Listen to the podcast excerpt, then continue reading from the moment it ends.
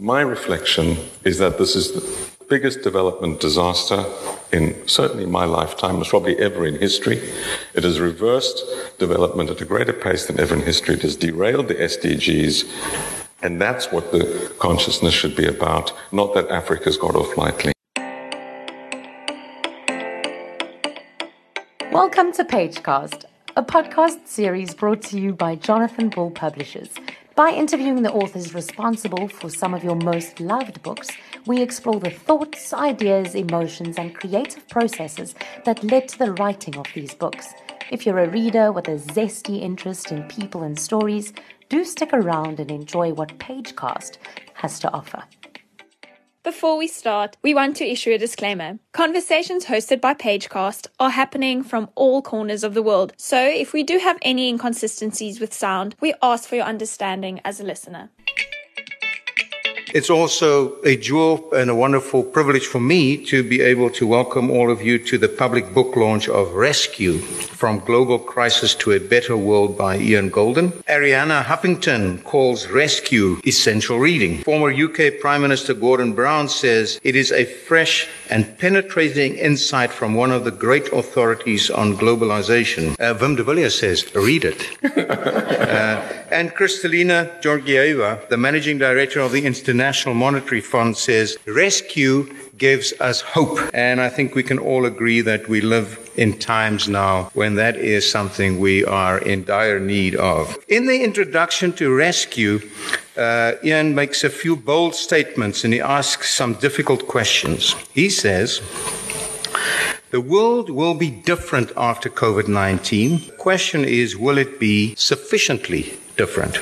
And also, the pandemic has provided a unique opportunity to clarify our priorities. And while the idea of radical reform is worrying to many, what I am proposing is far less scary than the prospect of business as usual. So the point of it being that business as usual has indeed gotten society to this very precarious place where we're in at the moment. So I very much look forward to hearing his further insights and he will be in conversation with Professor Edgar Pieterse, a fellow STIAS fellow who is the founding director of the African Center for Cities, the ACC at the University of Cape Town and holds the South African Research Chair in Urban Policy. And his research and teaching explores urban development politics, everyday culture, publics, radical social economies, responsive design, and adaptive governance systems. So, welcome to both of you, and I really look forward to the conversation.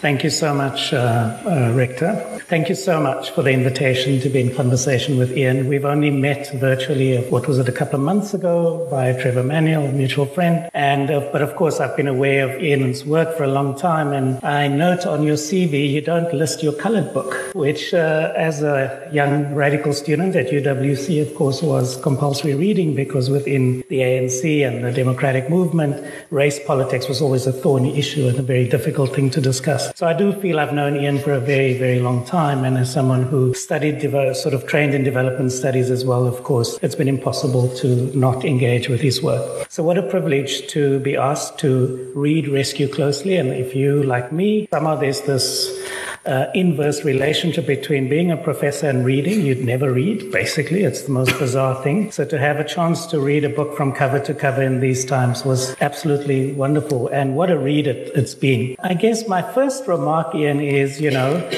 Thank God there are people like you. The rest of us cowered down for the first 18 months of the pandemic. Ian decided, I'm going to make sense of all of this and put it into this uh, really expansive clinical analysis based on whatever was available data that's around, but also very much propositional. And as I was working through the book over the weekend, I was trying to put my finger on why it felt like such an important intervention. And there's three qualities to it. One is the book, you feel like you're in conversation with Ian. It's very conversational in its tone, but that's just to seduce you into the analysis because actually it is underpinned by really, really vast amounts of empirical data so that we can begin to decipher some of the trends. Secondly, the book is both grounded, it's realist, but it's also hopeful, as Wim has already indicated. And it is trying to help us understand what are the unprecedented opportunities to act decisively so that we can begin to address so many of the many issues that have bedeviled the global economy, that is confounding us in terms of the future of the worlds of work, the differential impacts of technology, the barbarization of politics, the significance of attending to mental health questions, especially at a societal scale, and rethinking where we live, where we work, how we learn, and how do we move around in the places where we live, i.e., cities. And all of this to come to terms and to recognize that we also have to come to terms with the bigger existential threat of climate change and biodiversity loss. But the third part, which I've already intimated, is that it's not just that it's diagnostic, it's not just that it is indicative, but it is decidedly propositional. Ian is putting forward a whole bunch of very specific claims about what a radical reform or radical transformative politics could look like. And what I appreciated about it is that it's not just that he sets that out, but he actually builds a rubric for accountability. He indicates that these are the differential responsibilities of different stakeholders and actors with power in our society to move this agenda forward. And I think that that's really superb. So, Ian, if I may ask you to sort of kick us off, to maybe share with us, when the rest of us were cowering in our basement, you know, why you felt the urge to write this book, and, uh, and, and how would you summarize the main takeaways before we get into some of the substantive themes in the book? Thank you so much, uh, for agreeing to do this um, discussion, for reading the book so carefully, and for summarizing it in a way which I think is much more effective than I could do. But let me try. So, why did I write this book, uh, and what are the main messages? The first thing I had to do when the pandemic struck was finish another book, which is the book that stuck, Terra Incognita, which is the one that's uh, stuck in customs, which is this very big, fat book, um, which is uh, basically identifying the key trends that are going to define our future with maps and infographics and visualizations. And I managed to get that out of the way. And then the question was, what do you make sense of this? And in what way do these trends that I had spent the previous two years working on get affected by this devastating pandemic. I had also written in 2013 a book called The Butterfly Defect why globalization creates systemic risks and what to do about it, in which I predicted the pandemic and said that this was inevitably going to be the next global crisis, major proportions, and I've been banging on about it since then. And again, in a whole lot of other ways, in my BBC series, in a book called Age of Discovery, where I compare our time to the Renaissance, I argued the same thing. That this hyperconnectivity which has been the source of progress of unprecedented magnitudes, reductions in poverty, improvements in life expectancy, increases in information, the liberation of people from a history of servitude, mentally and physically around the world, was also the source of our undoing, unless we manage it more effectively. And it's that sense which I've been working on for probably 10 years by the pandemic struck of the need to do things very differently that was my primary motivation in writing the book. The feeling, not so much that I told you it would happen, but that this has to be the wake up call that leads us out of this, what I fear would be a rather dystopian future, unless we grapple with the underbelly of what some would call globalization, which is flows across national borders of goods, of people, of ideas, of data, of everything, and of course, of germs, uh, of bacteria, of viruses. It's that hyperconnectivity which is both the liberation the reason South Africa is free and we're here today. It would not have happened if the Berlin Wall had not come down, if there hadn't been sanctions, if there hadn't been an international support for the ANC, etc., etc. We wouldn't be here. One has to recognize that this is the most progressive force in the history of humanity. That's why I worry about people that want to throw the baby out with the bathwater and say globalization is the source of the pandemic, the source of climate change, because too many people are climbing the energy curve. Let's stop it.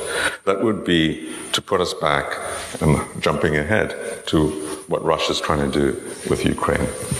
we have to be able to manage this. We have to be able to understand it in order to manage it.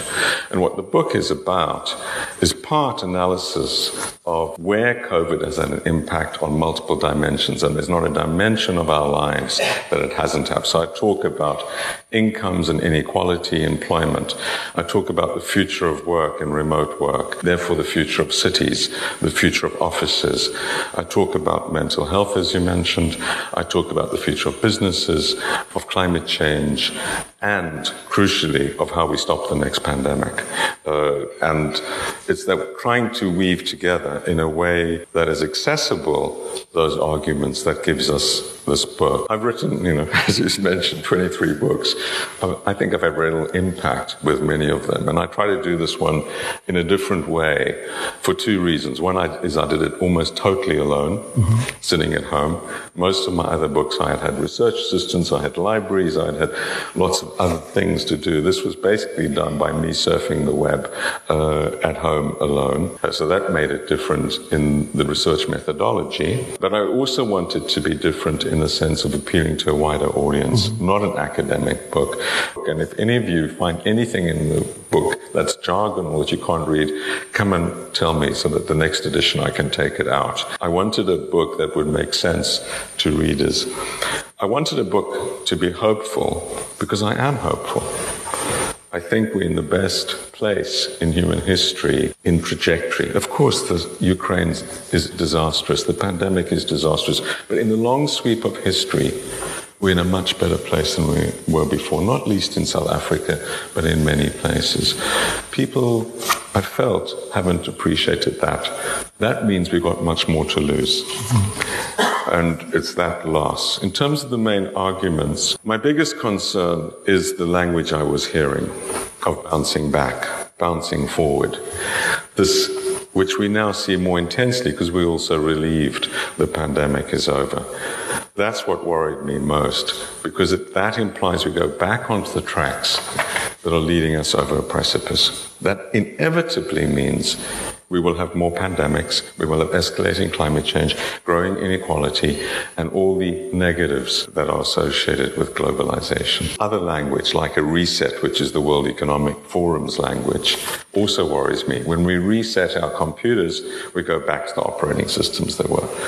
That's a disaster. So we need to do something different, and the book is basically a manifesto for what that is. It also draws a lot on history, not least the Second World War. Yeah.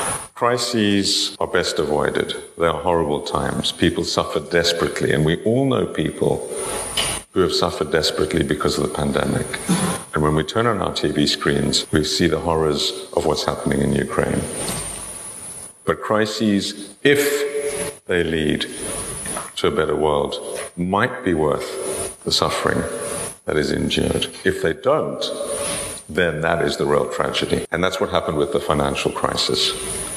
Thanks, Ian. And just to say that I thought the the historical perspective was really helpful, I think, to contextualize and that device and, and sort of structures of the argument worked really well. But I am curious, I think you must have finished the book sort of one year into the pandemic. Um, there's been so much flux and change in the last year as societies have adapted in various at various speeds. We've also seen a repetition of the differential access to vaccines, the continuation of the sort of the inequalities around that, and the effects of that, of course. Um, and that was all before uh, Putin's latest adventure. So I'm curious if you, you know, when you do the second edition, if, if you've got to start putting that together tomorrow, are there things in that sort of overall argument that you would, are there things you'll emphasize differently? Or are there things with the benefit of hindsight that you would, that you think you might have gotten wrong or that, the, yeah, that, that you would, would sort of develop in another way in the book? I'm just curious what your reflections are. I ask myself that a lot. Mm-hmm. You know, the, the, this paperback, which is the book that's on sale here, was only printed in January. So the publishers gave me the opportunity. Uh, okay. Like in December, they called me and said, normally there's a year between a hardback and a paperback. This time it was only five months. And they said, is there anything you want to change for the paperback?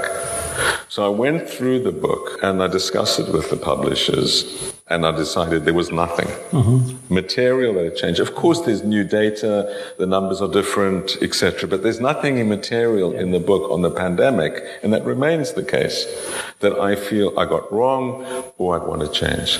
The big new information is, of course, Ukraine mm-hmm. and the Russian invasion of Ukraine. And I would want to say something about that because it's on people's minds and they want to know how it affects what I'm saying. I don't think it changes the basic narrative. I think it reinforces it. A war that arises out of failure to recognize business as usual is going to lead to disaster. Yeah. People have been saying this. My friend uh, Garry Kasparov has been screaming about this. So, so, Ian I, of course, given where we are in Stellenbosch on the African continent, um, I think the few questions I'll pose to you um, will, will, mainly be to try and tease out what sense we can make of, of the impact of the pandemic and the possibilities uh, from this perspective.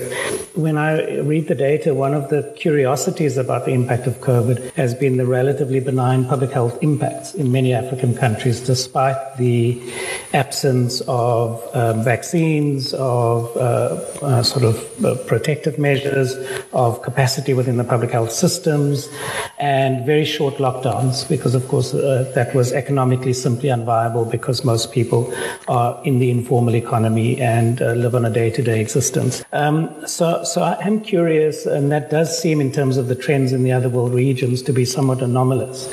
What your reflections are of that, and what sense we, we can make of that, and, and, and what some of the policy implications for Africa might be. Yeah, I'm, I'm not convinced by the argument that the pandemic has been more benign in Africa. Would, if you look at the excess death numbers, for uh, what one could call a P statistic, comparing excess mortality over normal mortality rates across countries, that statistic is no better for African countries that, I've, that, that have any sort of credible data on excess mm-hmm. deaths than the excess death data that, for the advanced economies. Now, others, including the rector, are far better qualified to comment on health matters than I am. But I'm not convinced that the low mortality rates we're seeing in some of the published data reflect the real fact. It's not excess deaths, of course, not only COVID 19 mm-hmm. direct. It's the crippling of health services. It's the failure to get out the malaria bed nets. It's lots of second order ramifications that come from COVID-19. But that's also true in the UK and in other countries. In the UK, we have a waiting list now of 5 million operations because of COVID-19. The, you know, so it's not just that COVID-19 is killing people. It's that they're dying of cancer or they're dying of heart or any other things that would have been treated without it. That's simply looking at the health. Mm-hmm. Then you look at the non-health or directly health things, and you look at the second order implications on inequality, on poverty, on nutrition. The World Bank's estimating that 140 million more people have been pushed into dire poverty that's living under $1.90 a day by the pandemic. The World Food Programme is estimating 160 million more people are suffering acute malnutrition. And that's before the food price hikes we're about to see coming through the system because of Ukraine. And then you think about the mortality and other, mm-hmm. and you think of all sorts of second order implications in terms of girls' education, etc., etc., etc. I don't buy the argument that Africa has been less affected. I actually think it's been much more affected than the advanced economies, and that's because the governments don't have the capacity to help. There's been no $20 trillion rollout of fiscal and monetary stimulus. In other words, bankrolling societies, which the rich countries, the OECD countries have found. $20 trillion. That is eight times the total size of the African economy, just in support for the citizens of the rich countries workers being paid not to go to work, furlough schemes and so on, businesses being closed, paid not to close down, free rollout of testing kits, everything. I mean, this is the biggest government intervention ever in history. That is not happening in the poor countries and in the middle income countries. They just cannot afford it. Which means the longer term growth implications are going to be much more severe in low and middle income countries. My reflection is that this is the biggest development disaster in certainly my lifetime, it's probably ever in history. It has reversed development at a greater pace than ever in history. It has derailed the SDGs and that's what the consciousness should be about, not that Africa's got off lightly. Thanks, that's really helpful. And it connects very much to the next point. So, some of the proposals you put forward, you know, sort of as clearly centers around a much more interventionist role for government. So, you refer to wealth taxes, you refer to much more ambitious debt relief, solidarity driven rescue packages, stronger and bigger safety nets, mass reskilling, retraining of workers in redundant occupations. Um, you're talking about the importance of supporting the transition away from extractive to sustainable economies um, on the back of technological innovation and so forth. And at the same time, you do recognize that these are very difficult things for governments with a very bad credit we know we've got at least 25 LDCs still in Africa. We've got probably another 20 lower middle income countries. Um, so the norm is highly restricted uh, ta- sort of tax bases and fiscal frameworks. Now, at some point in the book, you suggest that there might be some kind of solidarity component to the rescue packages, to the $20 trillion you're talking about. Um, but you don't sort of really elaborate that. And I was curious how do African governments sort of what is the call to action you're putting to African governments given this constraint? And how should we rethink or how should we think in more concrete terms about what this means for the common African market, for Agenda 2063 and so forth? So if you could maybe just elaborate a little bit. Well, I think, I mean, amongst the many problems uh, that need to be resolved is the total collapse of solidarity mm-hmm. globally. We see it in vaccination rates uh, 14% of low and middle income countries have been double vaccinated, compared to now approaching 80% of high income countries. And by the way, South Africa is very poor in this regard as well, about 30% double vaccination, same as Egypt, more or less. But some countries, Nigeria, less than 10%. Okay, there's, there's, it's both the supply, the failure of COVAX and everything, but it's also a, a demand issue. So there's been, so we, the one thing we need to sort out for future is African capability to manufacture and distribute cold store, etc., vaccines. That is a massive failure. It took far too long. If it was African, there would also be more public acceptance. I think there's a lot of what we're seeing is sort of partly related to uncertainties regarding trials that have been conducted elsewhere, etc. The second massive failure has been on the financial front. While the rich countries have found $20 trillion for themselves, less than 100 billion, so a tiny fraction of 1%, have been found for development. This is in sharp contrast to even the financial crisis of 2008 2009, when George W. Bush and then Gordon Brown called meetings, and there were very large mobilizations. About 10% of what the rich countries found for themselves, they sent. So this is less than a hundredth of that response. One can ask the question why, but that the G20, the G7, whatever G's there are, have failed completely uh, in this. So we need a massive mobilization of aid. And it'll be even bigger because of what's coming out of Ukraine. The third thing we need is a debt restructuring. Countries have reached the limits of their fiscal capacity. In other words, they've taken on as much debt as they can to deal with the consequences of COVID-19. You know, South Africa trying to give a basic income grant to, temp- to people even on a temporary basis, putting up temporary hospitals, etc., etc. And this is across all low and middle income countries, not only in Africa, India, mm. Pakistan, Bangladesh, Latin America, and others too. But that means there's no more space to invest in the future.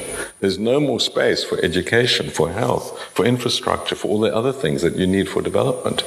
The only solution is a debt restructuring.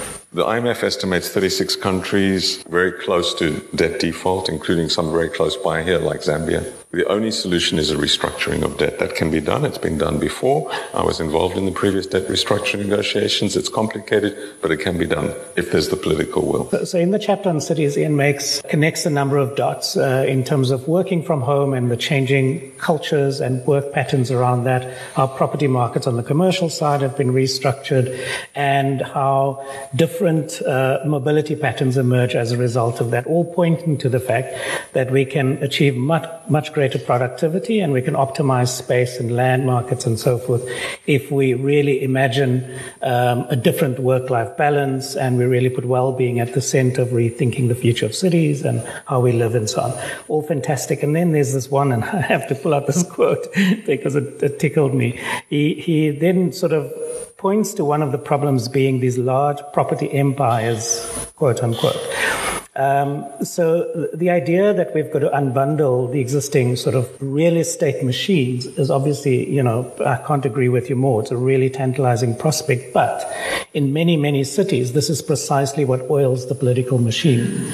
And of course, we know a lot of city governments also depend on uh, those investments in terms of their local tax bases. Yeah, could you just sort of say a little bit more about how we could concretize that? And I understand your reference point, the data you were drawing almost in the UK and, and some of the American cities. Um, but yeah, I'd love to sort of uh, hear a bit more about how we can imagine the, the dismantling of large property empires. Our mutual friend, Trevor Manuel, who I respect enormously, and for those of you that are not from South Africa, he was the former finance minister, amongst many other things. Um, but when he introduced us, he said, because my next book is on related to this question, he said, "Speak to Edgar. He knows everything you need to know." and, uh, now you're asking me the question, um, and I and, and I completely agree with Trevor's judgment. So, you know, it's quite rich you asking me this question. But the first thing to say is that cities are the lifeblood of our future. There's no nothing that we can think about whether it's resolving pandemics, climate change, or anything else, that is not going to be played through the city space. And cities are going to be both the solution and the problem space. Yeah. People are going to die of starvation or they're going to solve the problems in the city. How we think about the viability of cities really, really matters. The, the idea that people basically flee cities, the rich flee cities, and go and work remotely threatens fundamentally the viability of cities. I don't think it'll happen for various reasons. It'll also, basically, by the way, destroy productivity and creativity. There's no accident that we have Silicon Valley in Silicon Valley. It's the coming together of people that changes the world, not the dispersal. We can debate that long. My worry is that the, the, public transport systems of the major cities are now facing bankruptcy and we can enter a death spiral. But Property markets are related to this. Obviously, the valuations are changing in quite fundamental ways. The people that control supply and demand, and I don't know enough about South Africa to be able to comment on South Africa. You, you are the expert genuinely on this, but I can speak to what's happening in the UK, in some of the US markets, in Spain. You have some investors, including some big financial firms, who now have tens of thousands, if not hundreds of thousands of properties on their balance sheet. They control the feed in and out and prices, rentals, sale prices. When you have that situation, you have a very dangerous situation. Thanks, Ian. These processes of change are extremely complex, dynamic, but they do move all the time and fast. And if you can be part of that and move it in the direction that you feel more comfortable with, that's good. I hope that when the history of this period of time is written in generations to come, they will look back on this period like we look back at the Second World War and say something happened to change the course of history, like they look back on the late 80s and early 90s, whether it's in China, whether it's in Europe, or elsewhere, and certainly in South Africa, and say that was a period where our views changed and history changed.